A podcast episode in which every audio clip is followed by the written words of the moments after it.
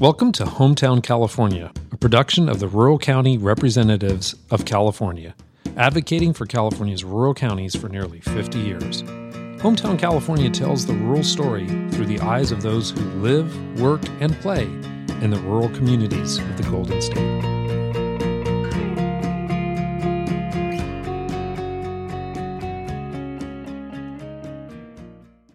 This is Hometown California. I'm your host, Paul Smith. I'm pleased to be joined by Randy Moore, head of California's Region 5 of the United States Forest Service. Randy, thank you for joining me today in what uh, is a very trying time for California's forests and wildlands, and we really appreciate you being on the line to do a, a podcast and share some thoughts of the Forest Service with our listeners. So thank you for joining us. Thank you, Paul, and I'm happy to do it. Yeah. As mentioned here just a moment ago, this is a pretty trying time with obviously the fires and the management of our nation's forests in California, but elsewhere is just as difficult. With that, can you describe your role as the head of Region 5, which is clearly a very senior leadership position within the U.S. Forest Service? Hopefully, that'll provide our listeners with the basic structure of the Forest Service for those that don't know, it is within the Department of Agriculture, the U.S. Department of Agriculture. But there's a lot more to it. Maybe you can break that down and explain how the Forest Service is organized. Yeah, I'd be happy to. So, Region 5 is one of nine regions of the U.S. Forest Service across the country. And each region is semi autonomous and consists of small geographic units, national forests and national grasslands. So the nine regional foresters report to the chief of the Forest Service, Vicki Christiansen, who's in Washington, D.C. And Vicki reports to Jim Hubbard, who is the Undersecretary uh, for Natural Resources and the Environment. And Jim Hubbard works directly for Secretary Sonny Perdue, which is a cabinet level post reporting to the White House. So in California, Region 5 manages just under 21 million acres of national forest and grasslands and about 20% of all the land in the state is what that amounts to. We do partner in forest management on state and private lands in California, Hawaii, and then the U.S. affiliated islands like Guam, Palau, American Samoa, Federated States of Micronesia, that whole area out in the Pacific. So we have 18 national forests here in California and one grassland.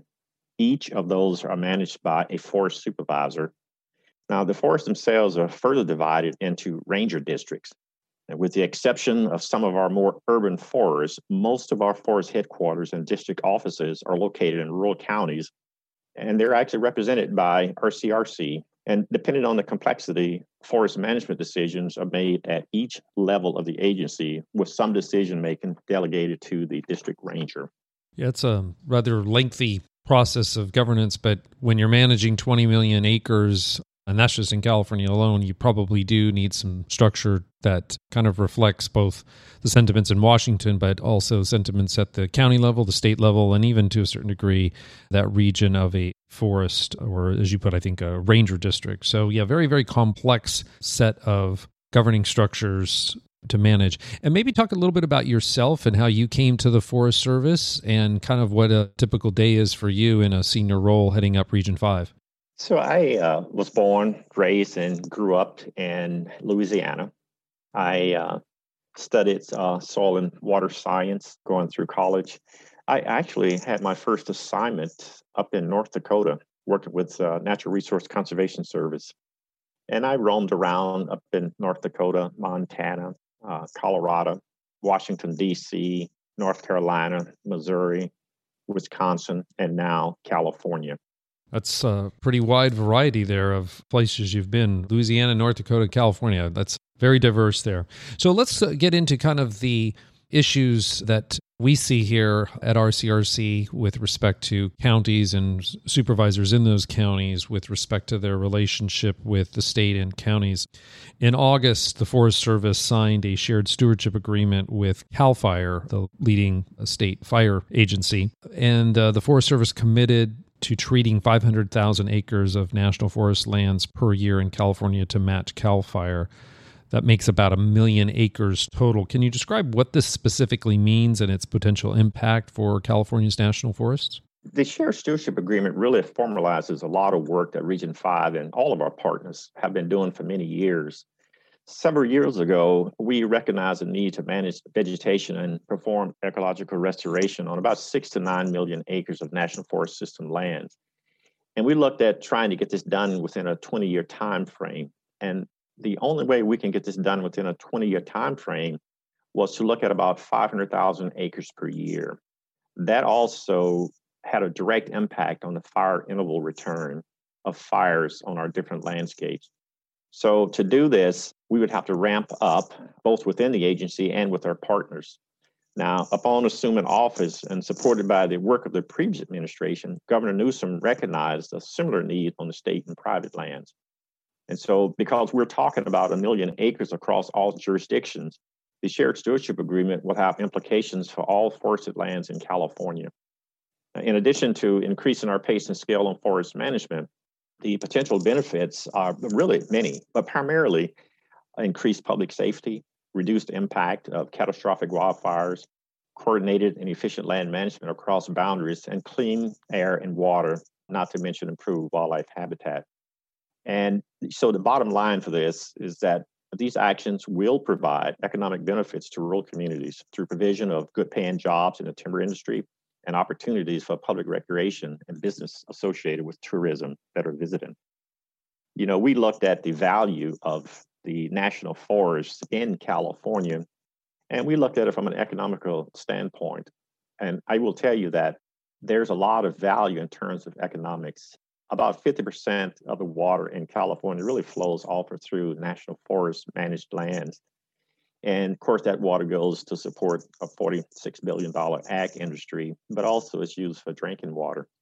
So when we put a value on that, you're talking about anywhere from $9 billion for agricultural purposes to about $420 billion for drinking purposes. And so depending on how you want to look at how that water is being used, that's a lot of value. We also took a look at recreation and what it provides economically to the state's economy. And recreation provides about $2 billion to the state's economy off National Forest System lands. And we also look at some other type things, timber industry. You're looking at about $500 million that timber provides to the local economy. And you're looking at electricity generated off national forests to the tune of about 2.4 million homes. You know, there's enough energy there to provide energy to 2.4 million homes on an annual basis. So when we looked at the values coming off national forests, it's plenty and it provides pretty good flow of economics here into the state. And so working seamlessly across boundaries seems to make a lot of good sense. And so we are really just pleased to be working with the state uh, as a partner.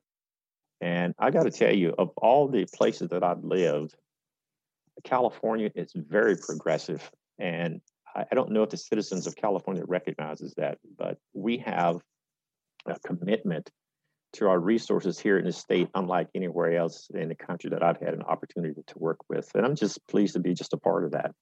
So, what do you think the first steps are in exercising the joint plan, the 20 year joint plan in terms of forest stewardship? What would our listeners and those that are adjacent, living adjacent to a forest or uh, have a significant forest presence in their county, what would they see in perhaps those immediate years? So, so I will say that um, I, I, think it started with Governor Brown's tree mortality task force and Governor Newsom's forest management task force. And the forest management task force is compiling their action plan now. And this includes work by both functional groups and geographical subgroups. And their work would be foundational in the development of this 20 year plan that is mentioned in the shared stewardship agreement. So I would say that the first steps to complete the plan have already happened, and we intend to build on the great work that the task force uh, has developed, and uh, and also looking at developing a plan around that. Now, I will say also that in addition to the state programs, the Forest Service has given a number of congressional authorities that allow us to expand the shared stewardship model. This includes the Good Neighbor Authority, for one, and this allows state, counties, and tribes to join agreements with Region 5 to actually perform work on national forests. So at the local level, this could mean efficiently and seamlessly moving equipment across landscapes from private to state to federal lands. And there's a couple other opportunities as well. The we call it the CFLR, it's the Collaborative Forest Landscape Restoration Program. and also the Joint Chief Landscape Restoration Partnership with our sister agency, is the Natural Resource Conservation Service. And so we funded a number of these landscape level projects across California, and we intend to continue to uh, look at opportunities to do that. One other thing that I, will add, that, and I'm just excited about the partnerships and the opportunities here in California. We have a signed MOU, a memorandum of understanding, and it originally started out with uh, Forest Service and Sierra Forest Legacy, CAL FIRE, Sierra Pacific Industries, and the National Fish and Wildlife Foundation. We now have over 33 signatories on this document. And this document is intended to put more prescribed fire on the landscape, but also to protect a lot of the wildlife habitat species. So we're pretty excited about those opportunities here. Criticisms have been made relative to what are we doing on that forest landscape to minimize fire or at least respond environmentally as well as culturally, economically to it. And it sounds like these types of agreements have been years in the making, but are starting to produce some fruit and starting to see some action on the forest lands. Is that an accurate description of how you see it? Yeah, that's a very accurate uh, description, Paul. And to further that example, uh, two years ago, we put more prescribed fire on the landscape on these national forest managed lands than we have any time since the National Fire Plan was developed back in um, probably 2000. This past year, of course, you know, with the pandemic and and also with all the fire activities there, we didn't have the same opportunities. But we are still looking at ways to expand the use of prescribed fire. But that also includes going out and trying to treat some of this low value scrubby material on the landscape where you cannot put a fire on some of these landscapes before going in and doing some type of mechanical treatment on there so that it'll allow a prescribed burn to go through the landscapes. So we're, we're looking at trying to improve opportunities for mechanical treatment prior to putting prescribed burning on the landscapes so that it's a manageable situation and it doesn't turn into a catastrophic fire event, much like what we've been having this past year.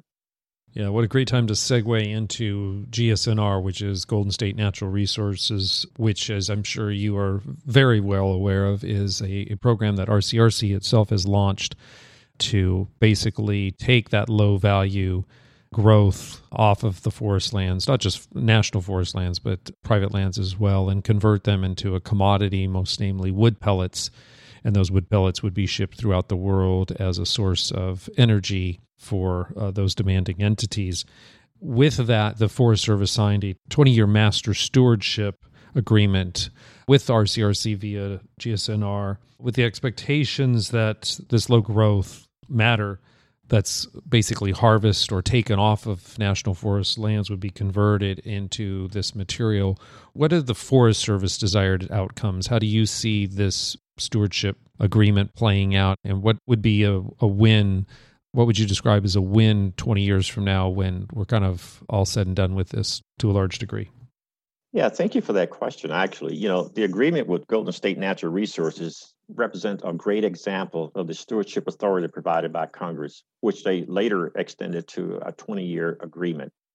Now, these longer term agreements are more suitable to support business opportunities such as pellet facilities that you mentioned or bioenergy plants the number one outcome of this agreement is to treat more acres naturally. So the low value material has always presented a challenge to the region and our partners.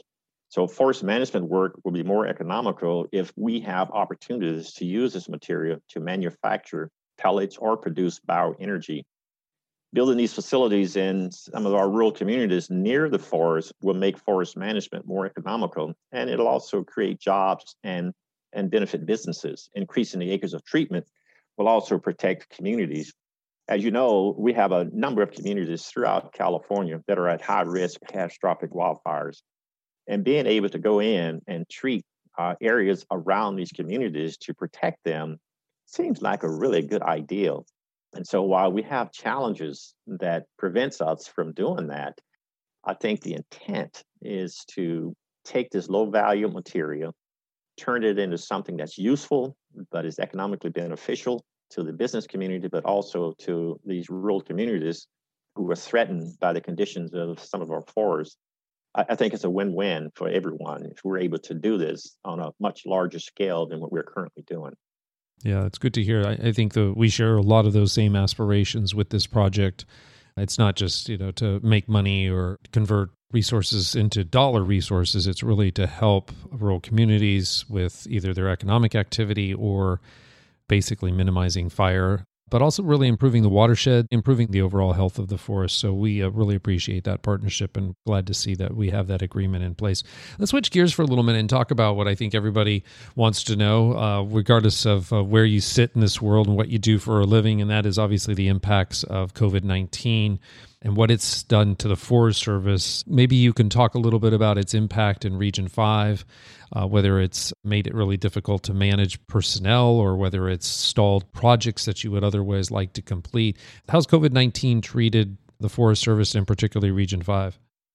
Like all of us, COVID 19 has had a huge effect on our employees, their families, our friends, and, and even our partners that uh, we work so closely with. And my heart really goes out to anyone who's been affected by the pandemic. And it's had devastating impacts on many of our families here in the state. But as you said, it had impacts to people all over the country and all over the world, really.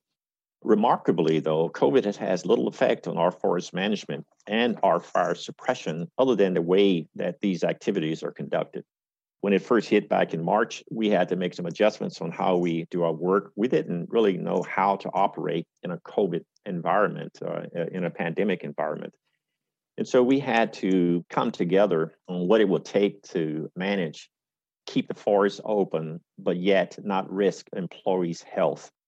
And so once we got situated on that, to be honest with you, Region 5 and its partners accomplished a tremendous amount of work this year, and we did it safely by taking a proactive approach to determine what was essential work and minimizing the employee exposure through the use of telework and protective equipment. Now, out of a workforce of about 6,000 plus or minus, depending on the year, we have had only about uh, 100 cases of COVID to date, and about 94 of those have recovered. So our prevention and mitigation work greatly diminished illnesses in our fire camps. You know, we looked at totally redesigning our fire camps. We didn't have the large base fire camps that we traditionally had. We had smaller camps that were spiked out across different locations to reduce the the opportunity for a cluster spread, and particularly in an unprecedented fire season, which we've had this year. I would say that to have 100 cases 95 are recovered, five are in the process of recovering. That's pretty remarkable. And I think a lot of that goes to uh, the firefighting community, their willingness to adapt and adjust to the pandemic and stay safe in the process of doing that. The pandemic hit in March, and the fires, I think we're on day 65, I believe, of the lightning hit. And looking at all of what happened this year, we still produce 1% more in our timber volume than we did last year. And we actually produce 98% of our intended target. This is the largest timber volume we've had in the last 10 years.